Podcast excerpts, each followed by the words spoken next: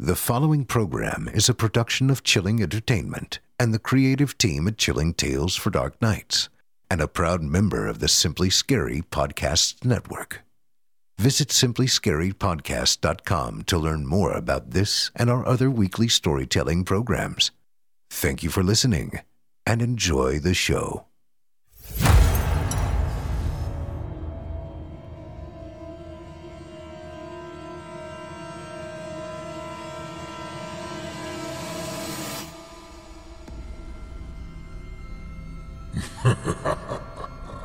Good evening. I'm storyteller Otis Jiry, and I ain't your grandfather. From where I'm from, we don't do bedtime stories. And if that's what you were expecting, you're in the wrong place. If it's terrifying tales you're after, well then, I've got just the thing. Get comfortable, settle in, turn off the lights, if you dare. Your night is about to get a whole lot darker. Who needs sleep anyway?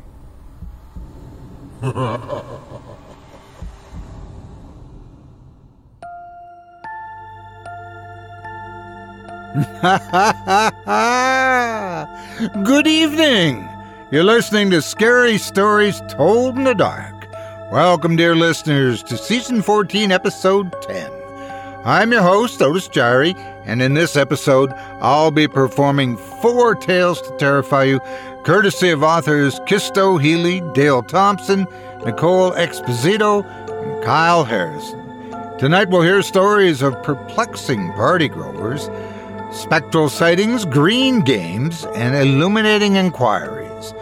You're listening to the standard edition of tonight's program, which contains the first two spine tingling stories.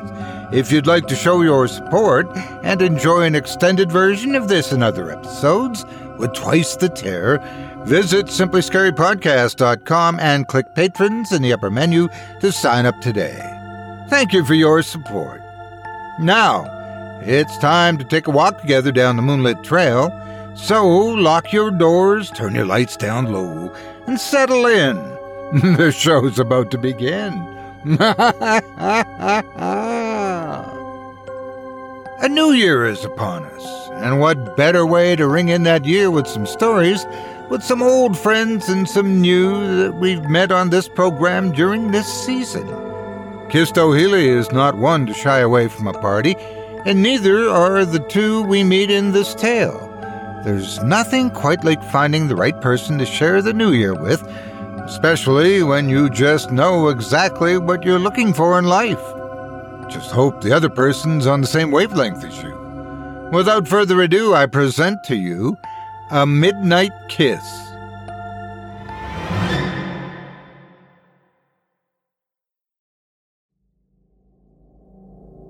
Desmond didn't care for Christmas. In his opinion, it had become as hallmark as Valentine's Day. It was all buy the it gift, wear red, and sing the happy songs. He used to enjoy the fire in the tree, but even that had become boring to him. New Year's was a different story, though. He endured the Christmas cheer because he knew that a week later, the real excitement would happen. He'd developed a ritual. Every year, He'd find the best party in town, wear his best suit, and he would live. Desmond knew it was important to live, to experience, to enjoy. He'd done plenty of the opposite. He would party, dance, drink, mingle, and use the opportunity to find the right person. He didn't care what gender they were. That had no bearing on anything for him. He just wanted them to be compatible with him, someone special and magical who'd be worth spending the rest of the year with. He'd kiss them when the ball dropped on all the TVs and everyone screamed and blew their noisemakers when the champagne cork flew. It would be wonderful and passionate. And then, from the first moment of the new year, they would be his, and they would enjoy and experience life and sensuality in all forms. That is, until the year was coming to a close. Then he would need more excitement, more sensation, and he'd have to send them away to find their own New Year's lover while he began his ritual again.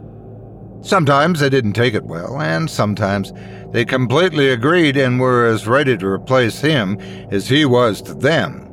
Whether they liked it or not, most understood that this was what was best for everyone. This was bigger than just the two of them and their one year relationship.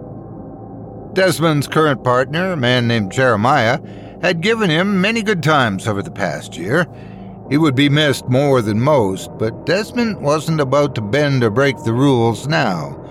They were his rules to live by. He created them himself. There was no point in fighting against them. Jeremiah deserved to make someone else just as happy as he made Desmond. Surely he would. Before him was a woman named Maxine.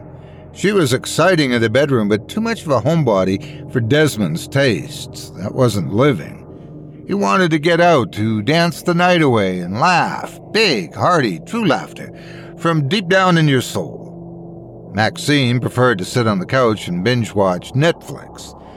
Desmond had no use for that and would leave her there to do what she wanted on her own. There were many before her, and there would be many more to come. He wondered who the next one would be. Tonight would answer that question, and he trembled with the anticipation of it.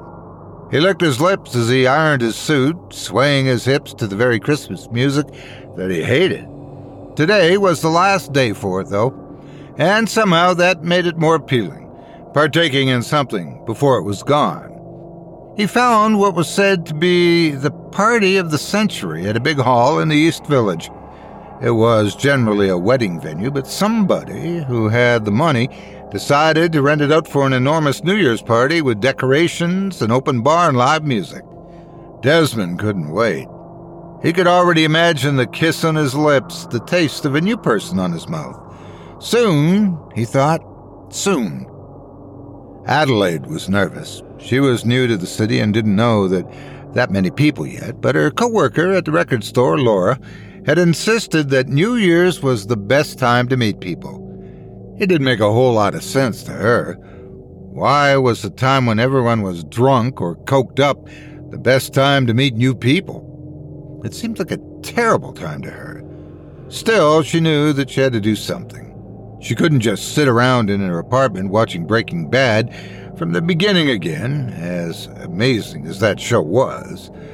Even if she didn't meet that special someone, Adelaide thought, It'd be good to dance and have a drink or twelve, to scream with everyone when the new year was upon them. It would be good to feel alive. It was very easy to feel the opposite when there was no one to share your day with, no one to cuddle up to, nowhere to go, nothing to see, and just the same four walls that seemed to be closing in on you the more you saw them.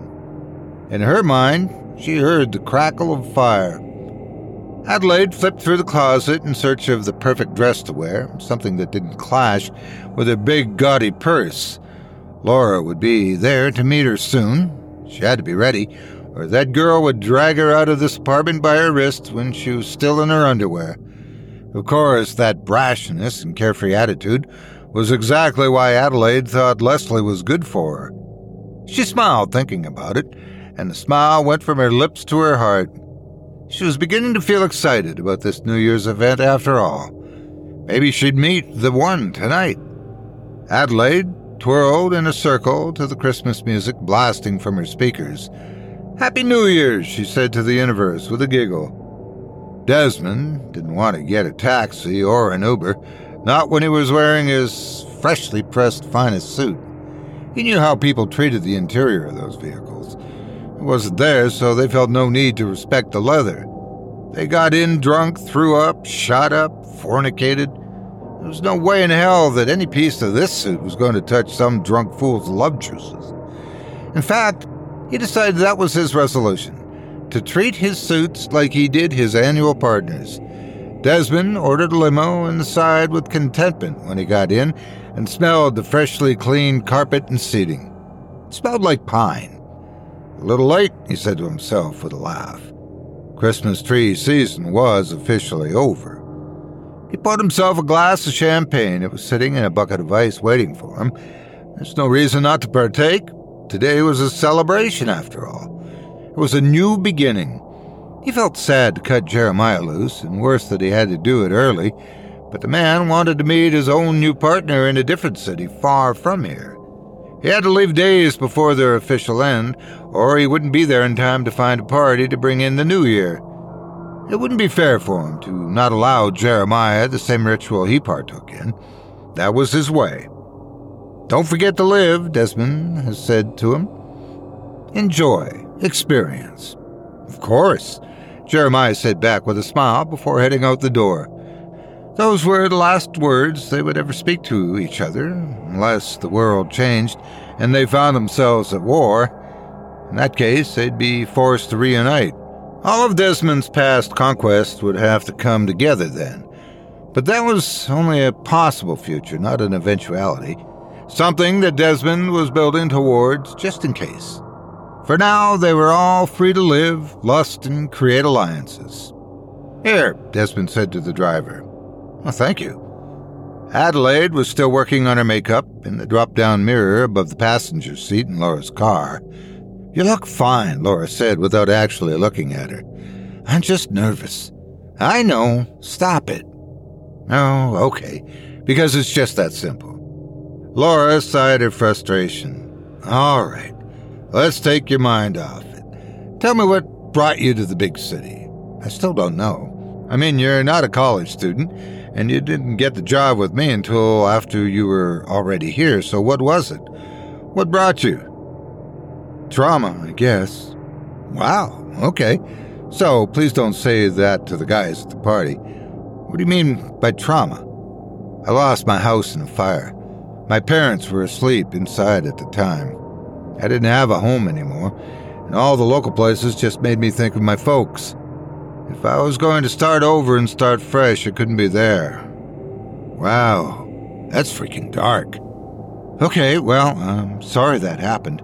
And now I wish I never met you. Uh, thanks. Yeah, you're welcome. We're here. All right then, Adelaide said, taking a deep breath and exhaling it slowly. Let's do this before I lose my nerve. Desmond could feel the energy of the party the moment he opened the door. This was definitely the place to be. The place he wanted it to be. Everywhere he looked, people were celebrating life this was about surviving another year in a harsh world. It was gluttonous and lustful, hedonistic and beautiful.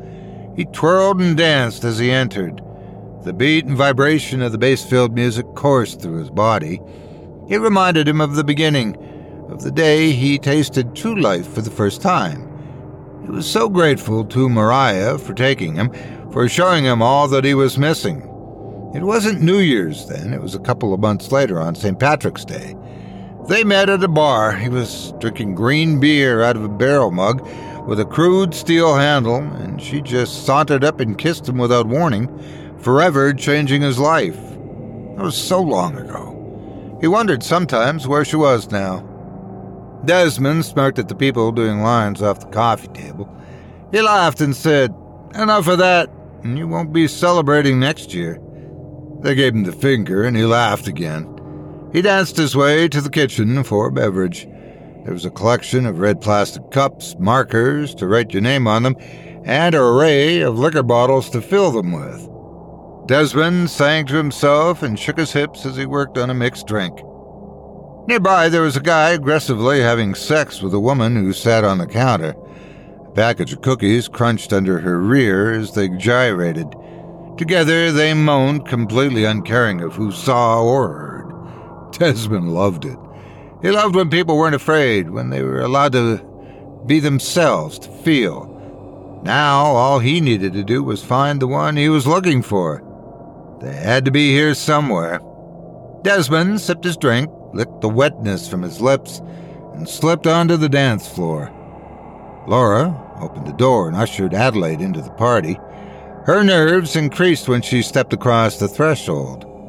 This place was nuts. People were doing drugs and having sex everywhere. It definitely wasn't her scene. Adelaide preferred to hang out in a coffee shop with weird acoustic versions of popular songs crooning above and strangers deep in thought about their next chess move. Still, she needed to be here tonight. This was important, and she reminded herself of that as she awkwardly swayed and nodded to the music. Angie has made it easier than ever to connect with skilled professionals to get all your jobs done well. If you own a home, you know how much work it can take whether it's everyday maintenance and repairs or making dream projects a reality, it can be hard just to know where to start. But now, all you need to do is Angie that and find a skilled local pro who will deliver the quality and expertise you need. Angie has over 20 years of home service experience, and they've combined it with new tools to simplify the whole process. Bring them your project online or with the Angie app, answer a few questions, and Angie can handle the rest from start to finish or help you compare quotes from multiple pros and connect instantly, which means you can take care of just about any home project in just a few taps. Because when it comes to getting the most out of your home, you can do this when you Angie that. Download the free Angie mobile app today or visit Angie.com. That's A-N-G-I dot com. When she turned, Laura was buying a pill off of somebody. Want one? It's on me, she said when she noticed Adelaide looking. Nah, I'm good. Laura twirled back over to her as she popped the pill in her mouth with a giggle. Well, what do you want? she asked. It's New Year's, girl. You're supposed to live it up. Adelaide chewed in her lip and surveyed the chaotic room. Then she pointed at an elegant looking man in a fine suit that stood out for the crowd. He was sipping on a drink, eyes closed, and swaying peacefully to the music by himself. Him, she said, pointing. I want him. There you go. That's my girl, Laura said. She slapped Adelaide on the back. I'm gonna go find my own. Adelaide gave a nervous laugh and started towards the man. She tripped and yelped. When she looked down, she realized two sweaty people with extremely dilated pupils were going at it on the floor. She chuckled to herself and carefully stepped over them. When she looked up again, she found the man she was headed toward smiling at her, eyes open. Adelaide flushed. Uh, hi, she said shyly. I'm Adelaide. Hello, my dear. Desmond. I knew I'd find you, or you would find me eventually. Oh? Adelaide gave a shy chuckle. Yes, I've been searching for the right person since I got here. looked to me like you were just dancing and maybe contemplative. He laughed. Sometimes it works best to let people find me. You know the old saying, when you stop looking is when you find what you're looking for. Or in my case, who? So, who exactly are you looking for? she asked, studying him intently. When I plan to kiss at midnight, Oh, Adelaide said with a laugh. Yeah, that sounds nice. Seems like a lot of people here couldn't be bothered to wait for midnight. She laughed again, though it sounded more nervous than genuine. Yes, he said with a laugh of his own. I applaud those people, but I'm not one of them. I like to savor the little things, to stick to my patterns. Every year I search for the right party and the right person. How do you know when you've found them? I just know. Then we dance, we talk, we enjoy each other's company, and at midnight we bring in the new year with a kiss, and it starts everything off right. It's a ritual that hasn't failed me yet. Well, then, I believe you're exactly who I'm looking for, too. How? How so? Adelaide chewed her lip and let her gaze linger on his chestnut eyes. The gesture was less anxious and more sensual now. I just moved here, she told him as she took his hands. I've been in kind of a shell. I wanted to experience something, to live a little, you know? But, eh, not quite as much as some of these people. Desmond laughed. I understand perfectly. And I'm glad we found each other. Let's dance. Okay, she said, her shyness returning. Adelaide let Desmond lead her out onto the dance floor. The music was so loud she could feel it in her bones, but she grinned and did her best to move to the rhythm. He matched her expression, released her hands, and started demonstrating his moves. You're good, she told him. Well, I've had a lot of practice, he said. practically shouting to be heard over the music. I have not, she said with a laugh, leaning over by his ear. That's all right, he said back, taking her in his arms and twirling her. She rolled away for him with an excited yelp and then spun back like a child's yo yo. When she returned to his arms and his contagious smile, he said, Tonight's just the beginning. The new year starts at midnight. There'll be plenty of time to learn. Are you volunteering to teach me? Adelaide asked, her tone eager. I will gladly teach you many things, he said back, dipping her and letting her gaze linger on hers before picking her back up. You're equally exciting and frightening, she told him. Just like life, he said back. Well, I suppose. When the song ended and there was a moment before the next began, he said, I notice you don't have a drink. Let's hit the kitchen. Not like those two other on the counter I could see through the doorway, though, Adelaide said with a laugh. Just for a drink, and you can fix it yourself so you know it's safe. I actually, I hadn't even thought about being worried about it, so thanks for putting that in my head. My apologies, Desmond said. He took her hand and led her through the laughing, cheering, kissing, smoking, dancing partygoers. She found herself thinking that a drink was actually probably a good idea. Several wouldn't be, but one would just take the edge off and loosen her up a bit, calm her, and steel her nerves. It would allow her to do what she needed to do here tonight. Desmond waved an arm at the bottle selection. What will you choose? he asked, with what seemed like genuine curiosity. I'm a vodka girl, she said, although I hate it straight. She picked up several vodka bottles and sighed when each was empty. Looks like you won't be a vodka girl tonight, Desmond said. What's second place? Adelaide picked up a bottle of spiced rum. She wasn't fond of the stuff, but it made her think of her father. He was more than fond of it. She missed him more than she had words for. She didn't bother with a cup, turned the bottle up, swishing down brown liquid into her mouth. Whoa, easy there, Desmond said. I'm fine. Live a little. It's New Year's Eve, she said, winking. Desmond laughed. I knew you were the right one. Just hope I'm a good kisser, she said. I'm out of practice. I'm sure you'll do just fine, he told her. He ran the back of a finger over her cheek. Adelaide shivered and shook it off. So let's talk some, get to know each other before we're locking lips. I'd love that. Desmond led Adelaide out the back door. There were people making out on the porch, but they were obviously not as exhibitionist as some of the other partygoers, because they stopped and ran off when they were no longer alone. Ah, to be young, Desmond said, motioning to a now empty seat. Hey, I'm not like old. Adelaide said, sitting down. I'm not even 30. I just mean young people are so carefree. They know how to live, to enjoy life. Somehow you humans Oh, we lose that as we age. And some of us just enjoy being reckless and a little more laid back. Fair enough. Tell me more about yourself then. Let me get to know you. And so she did. They talked for over an hour, the raucous party booming on the other side of the wall. It was like two different worlds the chaos of the wild bringing in the new year and the subtle, quiet song of the crickets on a starry night where they sat. Are you not cold? Desmond asked her. I'm all right. Inside, chanting began. Both Desmond and Adelaide realized they were counting. I guess it's time, she said, standing. Should we go inside with everyone? Desmond stood as well. No, I'm all right here. You're the only person I want to be with at this moment. Romantic and creepy, she said with a laugh. But that's totally your vibe, isn't it? Three, two, one, he said. Then he leaned in and kissed her.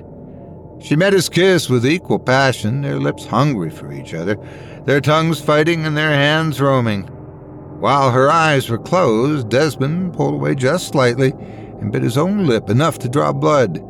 Then he licked it with his tongue so the loose blood was swimming in his saliva, and he dove back in for another kiss. When they reconnected, he bit down on Adelaide's tongue, drawing blood. She let out a quiet, mumbled cry as their blood swirled together and mixed in their mouths. Adelaide swallowed instinctively. When he released her, she said, That was a bit too aggressive, Desmond. I'm sorry. You'll forgive me soon. Belong to me now. We're bound. But please, don't fear. I meant what I said earlier. I aim to teach you so many things. I want to show you how to live. With the gift I've given you, you'll be able to feel, taste, smell, experience, enjoying things like you never imagined doing in your life. You're special, Adelaide. I chose you. Save it, Adelaide said, her smile falling away. She wiped at her bleeding mouth with the back of her hand. I didn't come all this way to listen to your line of crap you try to sell everyone. What? She could see the alarm in Desmond's eyes, and it brought the first genuine smile of the night to her bloody lips. You should be feeling my heartbeat, feeling our connection, feeling everything, Desmond said, shaking his head slowly. You should be able to hear the music inside and taste the different elements in the air around you. I'm sure that would be very exciting, but not worth the price, she said. In the house, people were screaming, champagne corks were popping, and ricocheting off things to a volley of laughter. Tell me how. I've been doing this for centuries. Adelaide smiled again, but the gesture was filled with hatred. There was no joy to be found. She tugged on the collar of her dress and showed him the cross and sigils branded into her flesh. I can't imagine that being good for first dates, he said snidely. Who are you? Two years ago today. Maxine? Who was she to you? She was my mother. She was married. She was wonderful and normal and an introvert. Then she was your slave. For a year, my father and I thought she was dead. Then, last year, just before the new year, she showed up back home. My father forgave all her indiscretions because he was just so happy that she was alive. He didn't hit the bottle of rum for the first time in a year. She was moved by his loyalty and made him like her, like you. Then, after a year of watching them become monsters, to drink of people like most do champagne, she was prepared to send him away so he could find his one and spread your disease. I couldn't let that happen, so I waited for the rise of the sun. I waited for them to be deep in slumber, and I burned the house to the ground.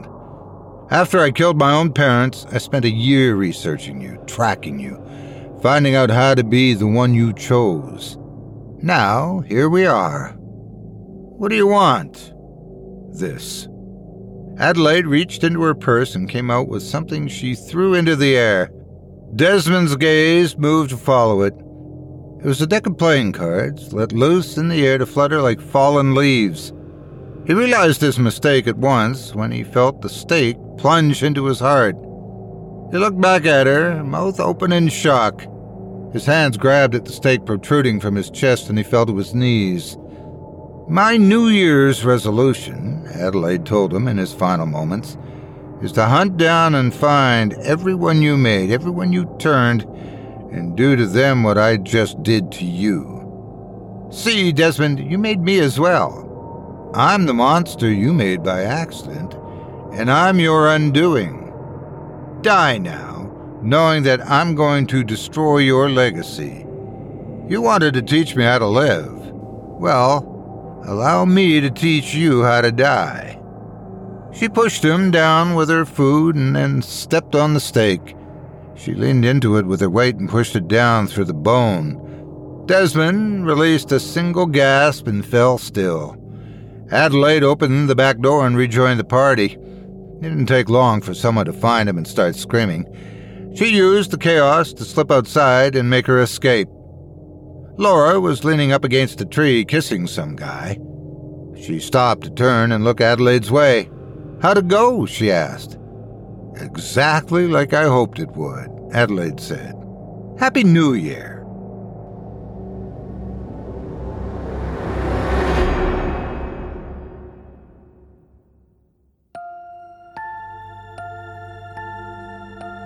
I hope you enjoyed Midnight Kiss by Chisto Healy, as performed by yours truly.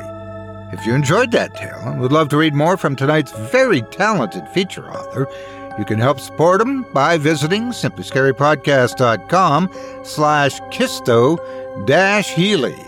That's simplyscarypodcast.com slash C-H-I-S-T-O dash H-E-L-Y. Thanks again for your support of this program and tonight's featured author.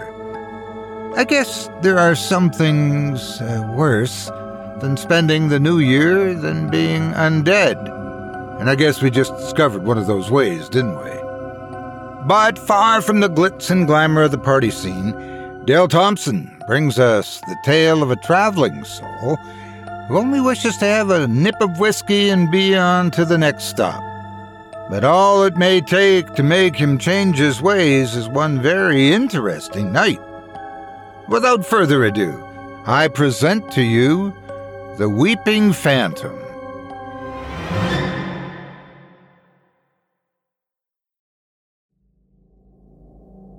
Perception is not reality. The mind plays tricks. Cadavers have no voice. Shadows are not tangible. The imaginary is not real, and the headless cannot think. The invisible is not seen. Apparitions are not corporeal. Tumorous ghouls do not sing happily. Demons are impostors. Idioms are the ghosts we trap in our minds. The figment of one's own imagination becomes the willow of the wisp, the transparent simulacrum that occupies the space in between. Swarth do not sing, yet I have heard the audible reverie of the disembodied. There is something that glows in irradiation as an evening star is seen in broad daylight. Ghostdom has broken through that which separates the living from the dead. The netherworld is not a world outside of our own. We are inside of that infernal region where devils writhe in torment in those Stygian, lightless depths, and where the fires of Sheol, mankind is damned and hunted by the worms that die not. Hades never had to rise up to capture the man of iniquity the earth had lowered itself into the gulf of hopeless desperation. I came to this conclusion after spending a single night in the loft of a church on New Year's Eve, which I was later told was originally a funeral home. I'd walked until my feet were blistered, and I'm still unsure why I left the train, that I'd hitched and failed in my wisdom, or lack thereof, to understand why I stopped following the tracks but deep in the recesses of my soul, I was being drawn into the countryside of dirt roads and little towns. I'd been a heavy drinker in those days, and anywhere I could find some hooch, I dared to enter. I remember that at this time I had not had anything to drink for a couple of days, and I was feeling the tremors sneaking up on me. There was no more drink among the other hobos on the train, so my inclination was to follow my thirsty instincts and find a town where I might slide into a tavern for a bit, that I might wet my whistle. This was always my haven of refuge when it was bitter cold. I may have been a hobo, but I was not financially broke, not at all. I was not impecunious, but I was poor. I simply did not have any barriers, no real compass, and thus I navigated my feelings, sensations, sort of a sixth sense. I was not impoverished nor destitute, yet at times I felt that I existed insufficient of necessities. It was like getting caught in a rainstorm without an umbrella. When it rains, does one need an umbrella? Not necessarily, yet an umbrella does come in handy but it does not define one as indigent. It could mean that a person without an umbrella in the rain is not as miserable as others might believe. Beggarly or wretched I have never been, but I have been hungry, and during this moment which I'm referring to, I will admit that I was haplessly thirsty. I made my way to a very little town. The weather was not favorable. To be more exact, it was less than propitious. A raking east wind was blowing directly into my face. My cheeks were practically frozen, hard and numb. It was dimly lit, the streets were practically bare, with the exception of a stray dog which kept his distance. I suppose I'd be reluctant to race up and lick the hand of a stranger, too, if I were him. I did see a sign ahead from which, from here, and taking my somewhat bad eyes into consideration, I was sure read saloon. That was all I needed to get back on track. I wasted no time pursuing the nectar that I craved, and maybe I could get my dipsomaniac tippling in. I would have to say, and I must confess, that was a professional imbiber with a yellow complexion, a failing liver, and an unsteady gait, which now I had convinced myself that it was just an act. When I stepped through the door of the watering hole, the merrymaking was underway, and I didn't hesitate to join in. If you can't beat them, join them, I always say. There were only about twenty of us all gathered round, frolicking, laughing with locals at who knows what, Yet I laughed and chortled and caroused with the best of them. These were the high times, good times, and I had not bought a single drink yet. The friendly, good people of this unnamed town were very liberal in their resources, not once asking me if I were an impecunious sort. I suppose I looked just as impoverished as the next working fellow, though I didn't work. The entire joint burst out into a song. It appeared they all knew it, and I pretended to mouth the words New Year's, another beer. Another day the sky is clear. We drink to blindness for those who cannot see. Cursed is every man that hangs on a tree. Swimming for the morning. Do not, my friend, let us drown. We may not wake till we are raised from the ground. Sing for praise or just make a sound. It is the new year for us, the lost and the found. If you have no money, we'll pour you another round. Sinners and saints, we all wear the same crown. In the drunken revelry, while I was laying low in my perniciousness, another inebriated soul tapped me on the shoulder and, with heavy breath, introduced himself in the midst of the symposium. I'd forgotten what the holidays were all about. Usually I was filling my belly with booze, my lungs with hand rolled cigarettes, and being transported on the rail lines free of charge to destinations unknown. I'm Walter, Walter Bogart. I told Walter my name, not one of the aliases that I occasionally used when the law was involved. I'm Sam Allen.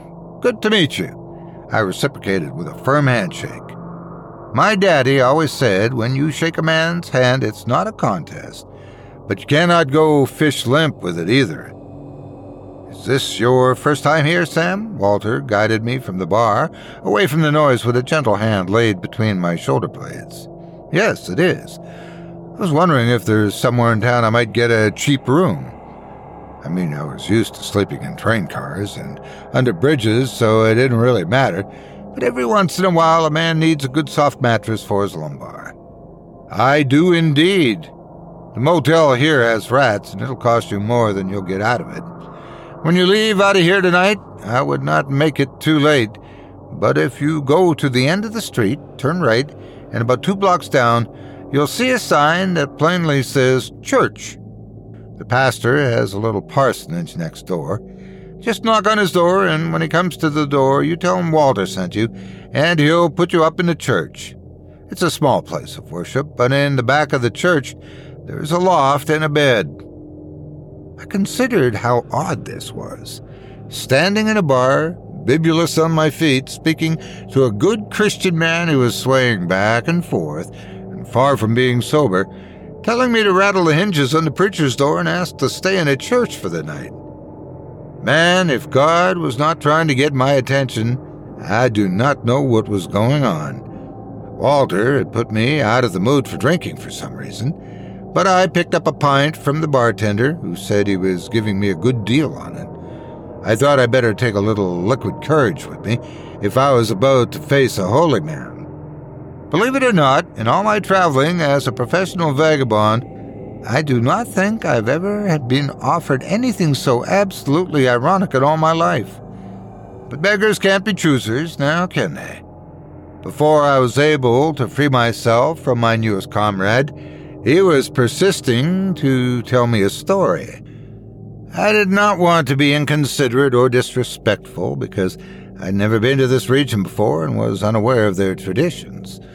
Customs are sometimes sacred, and cultures must be respected, so I obliged him. Walter was glowing with enthusiasm. He was a man that was hard to say no to. He began a very weird taradiddle, as I would define it, while he sat me down at a table with complete strangers. He goes, one man in, one man goes out. The door is never held, it's always slammed. It's a common door, nothing stands out. It is wooden, with a neat finish and clean corners. The man that goes in is not the same man that comes out. The man that comes out is not the same man that goes in. Only the man that comes out slams the door. The man that goes in always hesitates before touching the door handle. There's another pause before the handle is turned clockwise. The man on the outside looks around. He never sees a single soul. He's determined to go inside cautiously, apprehensively, eyeing things suspiciously before committing to the ingress. But without fail, he steps through the doorway quietly and easily, closing the door behind him. The door is then locked from the inside. The two men must pass by one another, though neither man encroaches upon the other. Neither one acknowledges the other, and eye contact is never made. Walter spoke clearly, loudly, and had the attention of the table. No one commented or added to his delivery. The entire fiasco felt contrived, rehearsed, and just plain weird. I was a man who relished in witticisms, but in this case, I found I had no witty reply, nor could I come up with a clever thing to come back with. His narrative had left me a little dumbstruck. I thanked Walter for the story and excused myself, telling him, I must seek out the church, my friend. I am exhausted. I hope you do not mind, but I really need to be on my way. I made my escape. I had a good buzz. My head was cloudy, but not overcast, and I followed the directions from the bar just like Walter had directed me. And lo and behold, there it was church. Miracle of miracles, it really was a church. I admit it was no cathedral, but it looked as welcoming as any church I'd ever stepped foot in. I'll be honest here. I've attended a few churches in my day. Admittedly, it was usually while passing through, and I'd heard they were having a community supper, or their soup kitchen was open feeding the homeless. But I've always been respectful, and in times of great need, I have earnestly prayed. Just like Walter had described, the little parsonage was right next door, and I took this opportunity to secure myself on the porch in front of the screen door and knocked a couple of firm times. I didn't want to sound like I was the police coming in on a raid, so twice I gave a kindly knock, non threatening, docile, friendly sort. I heard a bit of shuffling taking place inside, and then the wooden door opened, and there stood a little old man a head shorter than myself, and I'm no giant by any means. Good evening. Are you the pastor? I smiled for good measure. I am Reverend Gray. The door opened a tad wider, and he politely returned the smile and said, Happy New Year. I suppose it had been happy so far, so I replied, And Happy New Year's to you as well. I wasted no time getting to the pertinent reason I was at his door. I was told by Walter that you might possibly have a spare room I might lodge in for the night. I was hoping I was not being too presumptuous, but I was trying to follow Walter's instructions to the letter. I've learned through trial and error that these things must be done just right, so they don't backfire in your face. Not too formal, as if rehearsed, just true to form, unexaggerated like. Walter, you say? The minister frowned, which gave me a bad feeling. It me doubt that I'd been precise enough. Maybe something got lost in translation. I was trying to remember verbatim what Walter had said. I suppose I could have misunderstood, or maybe I had read the present situation wrong. Conceivably, I was drunker than I thought I was. Son, I can smell the alcohol in you, and that leads me to the conclusion that you've been invariably drinking with my brother, who must have fallen off the wagon again. The preacher wrinkled his brow disappointingly. Oh, well, he was doing so well, too. Fourteen days straight without that foul poison touching his lips. Honestly, I don't know what I'm going to do with him. I just give it to God. You know, son, you must trust God to sort these things out, especially with family. I nodded in agreement, surprised that Walter was the preacher's brother, worried that if I opened my mouth, I might just put my foot in it. Of course, I have a room. There's a loft in the church that's not being used. It has a bed, clean linen, and you're welcome to spend the night. Do you plan on moving on in the morning? I never really had a plan or direction since I was uh, pretty much a drifter, you know, wherever the wind blows type of guy. But I said, I should not need more than one night, and I am grateful for your generosity, and thanked him. Reverend Gray disappeared into the dim light of his house and returned with a key, a towel, and a bar of soap. There's a large water basin in the toilet area downstairs if you want to freshen up before bed. Are you hungry or anything?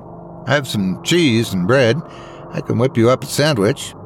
His Christian graciousness put me under a bit of soul conviction, but I kindly declined. The Reverend's voice changed, became more serious, and an octave deeper, and he warned me. Just a side note, son. People have confessed they've seen and heard things in the church at night. Quickly, if you'll permit me to elaborate a story to you, he said cryptically. I thought storytelling must run in the family. First, Walter's inexplicable story, and now I must endure another one. But for a roof over my head, I could endure it. It was a small price to pay for warmth and comfort, and it was not going to get any warmer on this last day of December.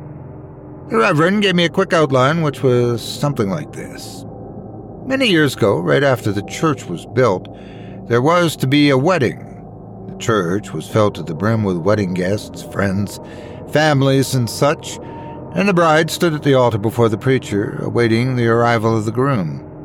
She was unaware that her honor had been called into question by a jealous young man who, too, wanted to marry the girl, but she refused him and was going to marry another.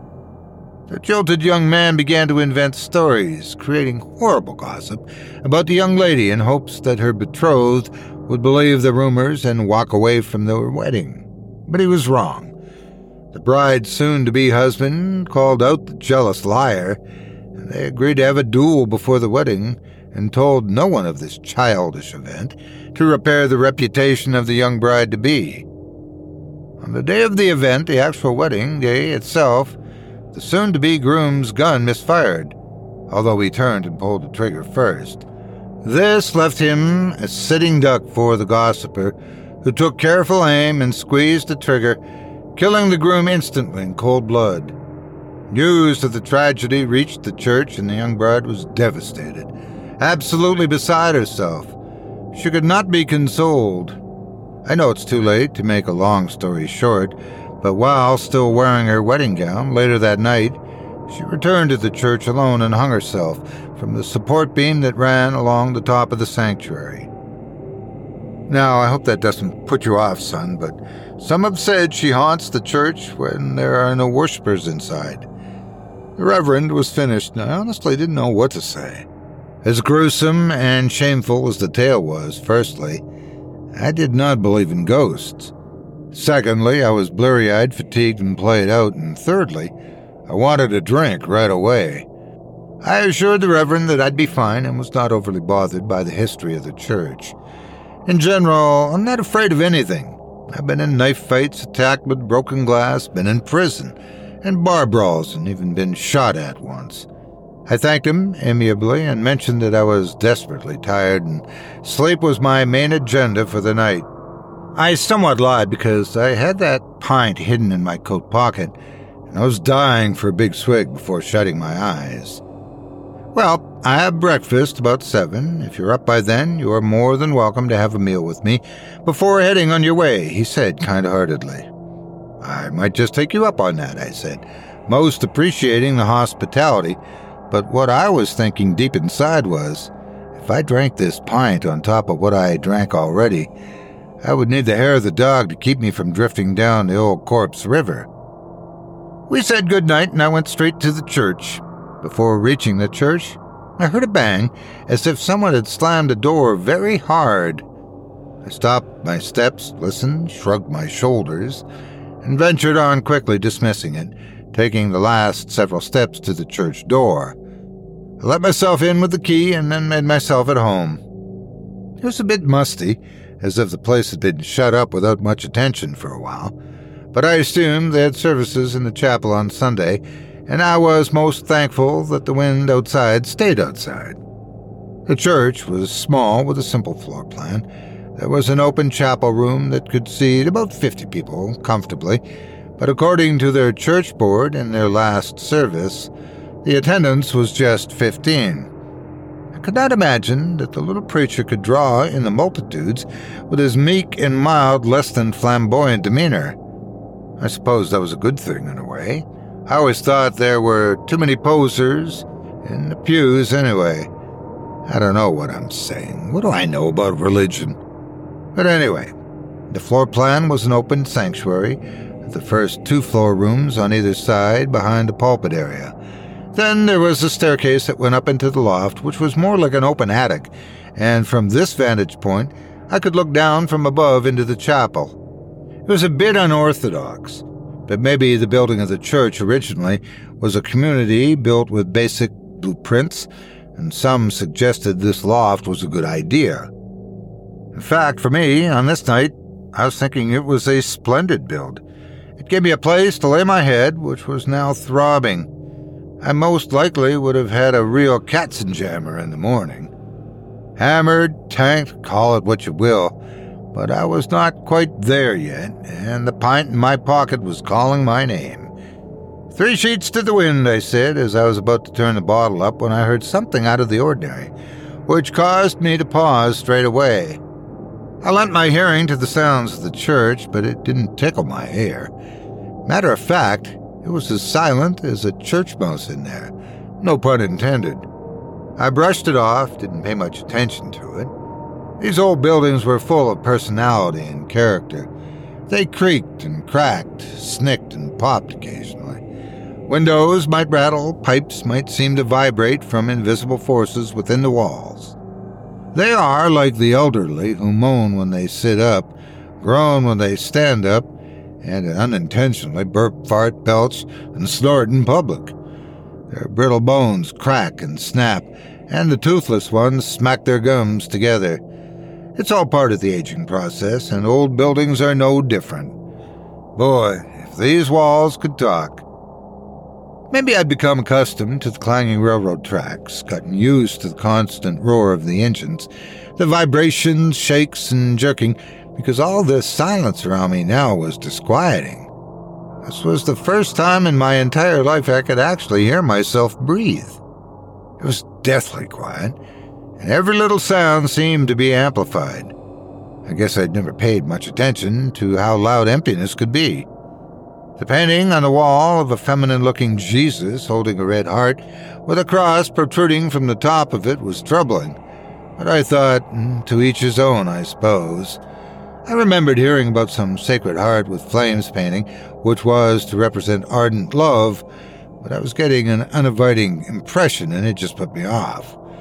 I found myself relaxed finally in the loft. The lighting was dreary and practically indistinct, but after seeing that horrendous painting, I didn't feel like I needed to see much else. I simply wanted to lay down, put my feet up on my backpack, and drift into the sublime. I was so looking forward to the mindscape. Once again, I was about to quench my thirst with the pint, and there was that noise again, more disruptive and obtrusive than the first time I'd heard it. It was as if someone was in the chapel and had dragged one of the chairs across the wooden floor. The initial reaction was an acute shudder of my body and a reluctance to give it any interest. I tried to convince myself that whatever it was, a second time, would just go away. It sounded barely discernible, so why bother? There it was again. My awareness sharpened. Now I was annoyed. I placed the cap back onto the pint, returned it to my pocket, and stood to my feet to have a look. This was really putting a damper on my nightcap. The unusual opening from the loft down to the chapel gave me a perceptible vantage point to survey the entire open floor. Whatever was causing the noise was well hidden, or maybe it was nothing at all because I could see nothing obvious. Then again, it was quite dark with only a winter's moon casting faint light through a couple of the windows. The problem with churches is they preach about the light but install stained glass windows which prevents the natural light from shining in. Although I was under the influence of spirits, I didn't believe in such superstitions. I'd seen many things in my days, but never a real spook. I admit that I was conflicted in my condition, which was growing more unpleasant as I attempted to reason things out. I was not wholly surprised that I was a little unnerved after the story from Walter in the tavern, and then the heads up from the preacher that I might encounter something otherworldly. Distracted now, I was drawn to the tremulous air of all things around me, and at this moment, I swear I heard a quivering cry. It was weak and faint, yet steady. I imagined it was the outside air possibly blowing through a window sill or such.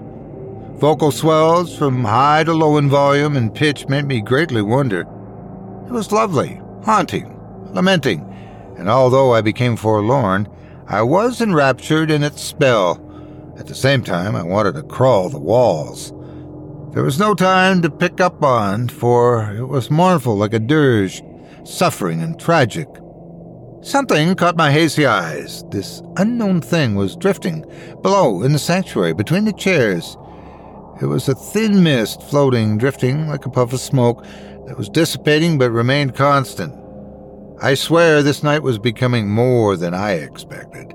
I should have been repentantly repelled in horror and wrenched my eyes away, but I found myself glued to it, in a trance like state clearly out of my head. Gradually, the mist metamorphosized into what I can only describe as a snow child adrift in dolldom. It was the bride. The capriciously timorous child made my heart beat rapidly. She made a sharp, hollow sound as she came into what I must report looked like a solid, waxen shape. Her white gown was stained red, and the fringes around the bottom were streamers of rot.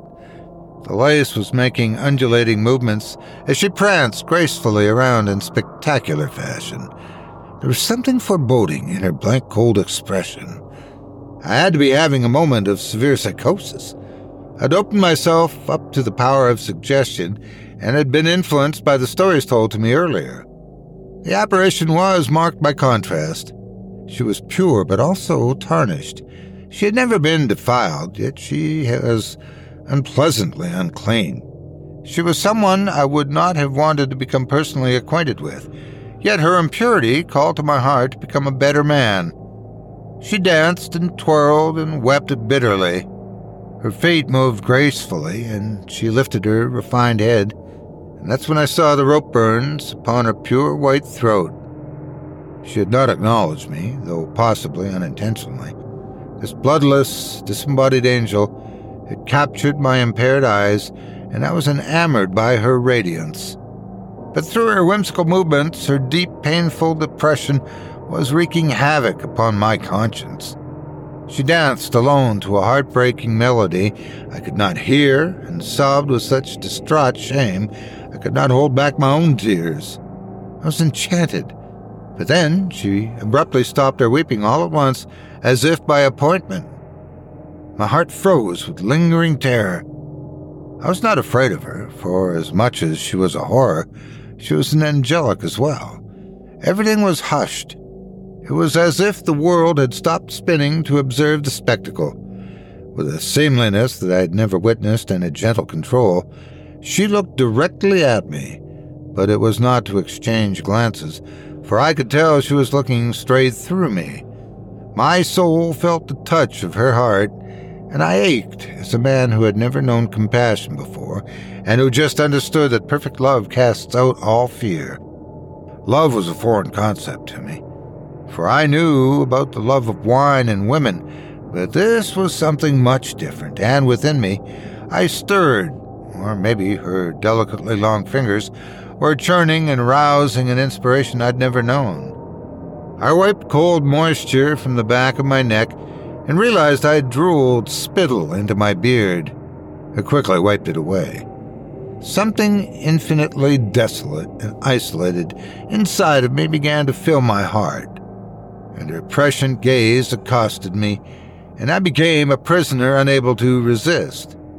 I was unable to ferret out what she was purposing, and just like that, she released me, leaving me peering into the yawning maw of darkness, for she had sunk into the nothingness from which she had visited me The porcelain like, delicate, and fragile creature had left me to nothing less than strange shadows and a mind struggling with machinations and the unexplained.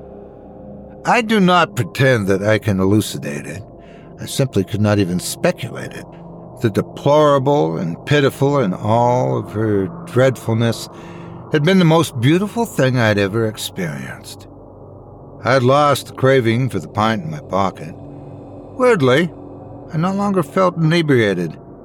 I may have been completely sober, and this in itself was a miracle, because I couldn't remember a time when I had not been sedated in some way, shape, or form. I may have no longer been soused, but I was extremely tired, and I flopped down on the bed and slept like a child. When I awoke, I wondered if it had been either an alcohol induced hallucination or a drunken dream. Either way, I awoke afresh as if I had not touched a drop in ages. I was clear headed, alert, and not even groggy. It was as if I was a new man. I collected my things, unaware of the time, and headed downstairs. This was certainly one for the memories. What a night. I headed for the door, not the same man I was when I came in. That was, without a doubt, for sure. I exited the church, slamming the door behind me. This was when I saw Walter, but for some unknown reason, I was not compelled to address him or even look him in the eye. It was an unusually strange state of affairs. He passed by me on the walkway, almost brushing my shoulder with his own without a word, and went to the door of the church. I watched him. He did not turn to look back. He hesitated before touching the door handle. I thought, how curious. He took a momentary break before placing his hand on the door handle and turning it clockwise. I looked around, but no one else was nearby. I didn't see a single soul, just Walter and I, in an uncomfortable passing. Walter seemed guarded and timid. He looked around himself prudently, but never directly at me. He stepped inside, disappearing, and silently, the door closed behind him. I heard the lock snap into place. He had locked himself inside. I contemplated the words he'd shared at the tavern, and then I knew. I would never touch another drink again, nor enter that primitive mindset. I thought, Sons of Adam, am I free? Am I cured? This is when I could smell bacon frying. It was a good day to be alive. I might just drop in on the Reverend and have some breakfast this new year.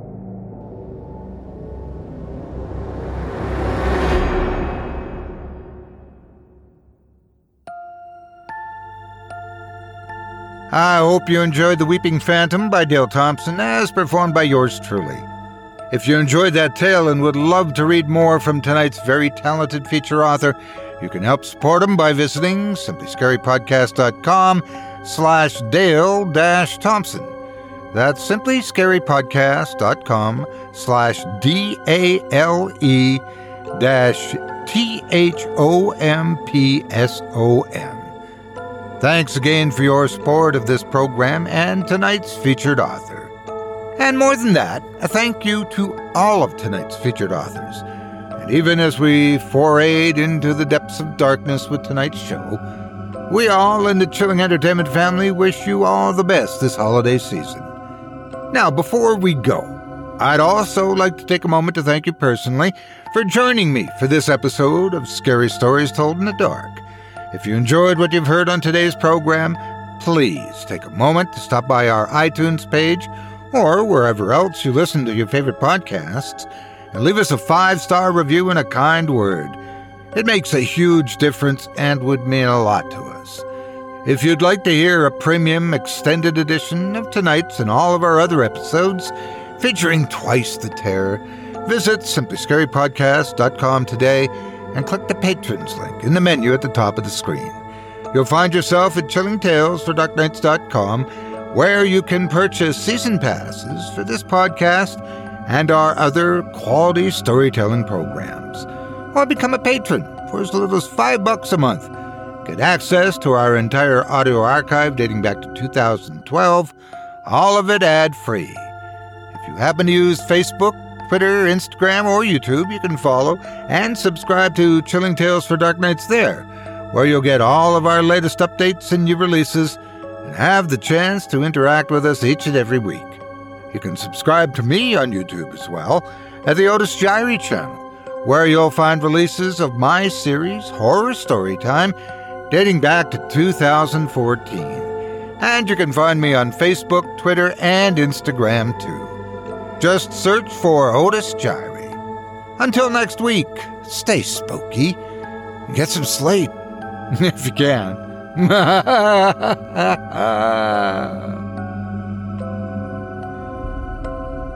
Thanks for listening.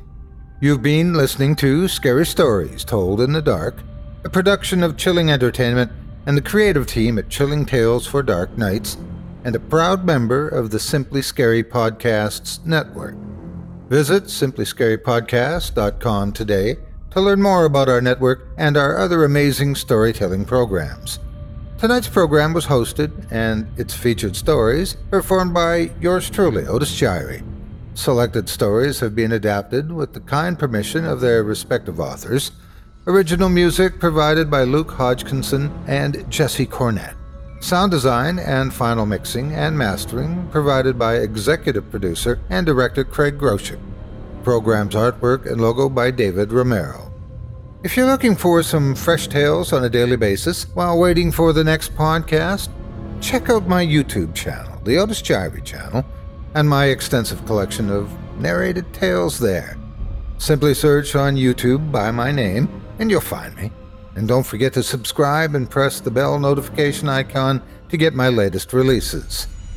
Got a scary tale of your own that you'd like performed? I take submissions.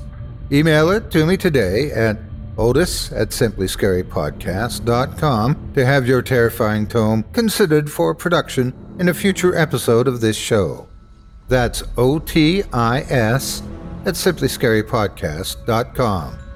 If you've enjoyed what you heard on tonight's program and are joining us on your favorite podcast app, subscribe to us to be sure you never miss an episode and leave a five star review and a comment. Your feedback means a lot to me. You can also follow Chilling Tales for Dark Nights and yours truly on Facebook to connect anytime and get the latest updates on this and other programs and my channel. If you're listening on the Chilling Tales for Dark Nights YouTube channel, do us a favor and hit the subscribe button and the bell notification icon for CTFDN as well to get more spooky tales from me and the crew and another episode of this program each and every Wednesday. And don't forget to hit that thumbs up button to tell us how we're doing and leave a kind word or a request. And don't forget to visit us at chillingtalesfordarknights.com and consider supporting the team by becoming a patron. In addition to helping us out, you'll get exclusive access to our audio archive and ad free downloads of all your favorite stories, including those you've heard on this program. As for me, I'll be back next Wednesday with more terrifying tales to keep you up all night. But that's all right. Who needs sleep anyway?